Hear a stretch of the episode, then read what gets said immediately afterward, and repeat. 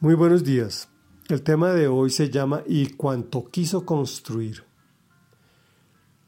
Estamos viendo la segunda entrega del capítulo 9 del primer libro de Reyes. Hoy conoceremos algunos logros de Salomón, solo algunos.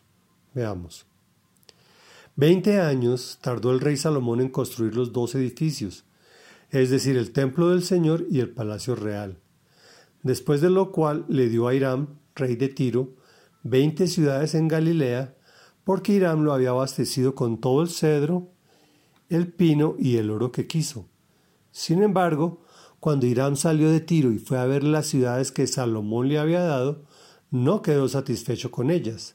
Hermano mío, protestó Hiram, ¿qué clases de ciudades son estas que me has dado? De modo que llamó a esta región Kabul, nombre que conserva hasta hoy.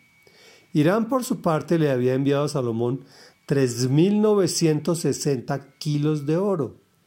En cuanto al trabajo forzado, el rey Salomón reunió trabajadores para construir el templo del Señor, su propio palacio, los terraplenes, el muro de Jerusalén y Hazor, Megiddo y Hueser.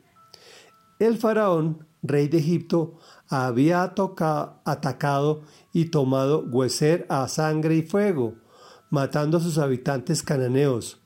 Luego, como regalo de bodas, le dio esta ciudad a su hija, la esposa de Salomón. Por eso Salomón reconstruyó las ciudades de Hueser, Bet Jorón, la de abajo, Balat y Tadmor, en el desierto del país, así como todos los lugares de almacenamiento, los cuarteles para sus carros de combate y para su caballería, y cuanto quiso construir en Jerusalén, en el Líbano y en todo el territorio bajo su dominio. Reflexión. Casi cuatro toneladas de oro en un solo negocio.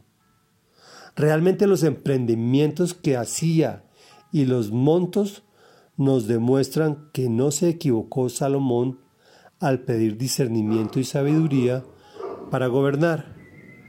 Además el Señor le añadió, y cuanto quiso construir, qué chévere es estar avalado por Dios y que todos nuestros proyectos se cumplieran.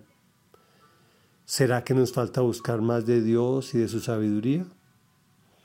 Mejor oremos. Amado Dios mío y Señor mío, eres santo y poderoso Continuamos orando porque nos dé sabiduría, entendimiento y discernimiento.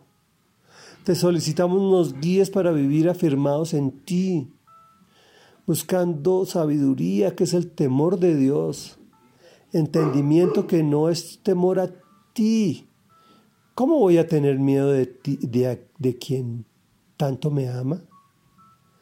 Me refiero, como tú sabes bien, a escudriñarte a tiempo y a destiempo, a buscar ser tu amigo y confidente, poner atención para escuchar tu voz y cuando digas cosas que a nuestro parecer sean absurdas, creer y ponerlas por obra, no pedir tanto riquezas y poder y cosas que se corroen con el paso del tiempo, sino lo que te agrada, lo que es perdurable, lo que es trascendente. Te lo pedimos en el nombre poderoso de tu Hijo amado, Jesús de Nazaret, para tu honra y tu gloria. Amén y amén.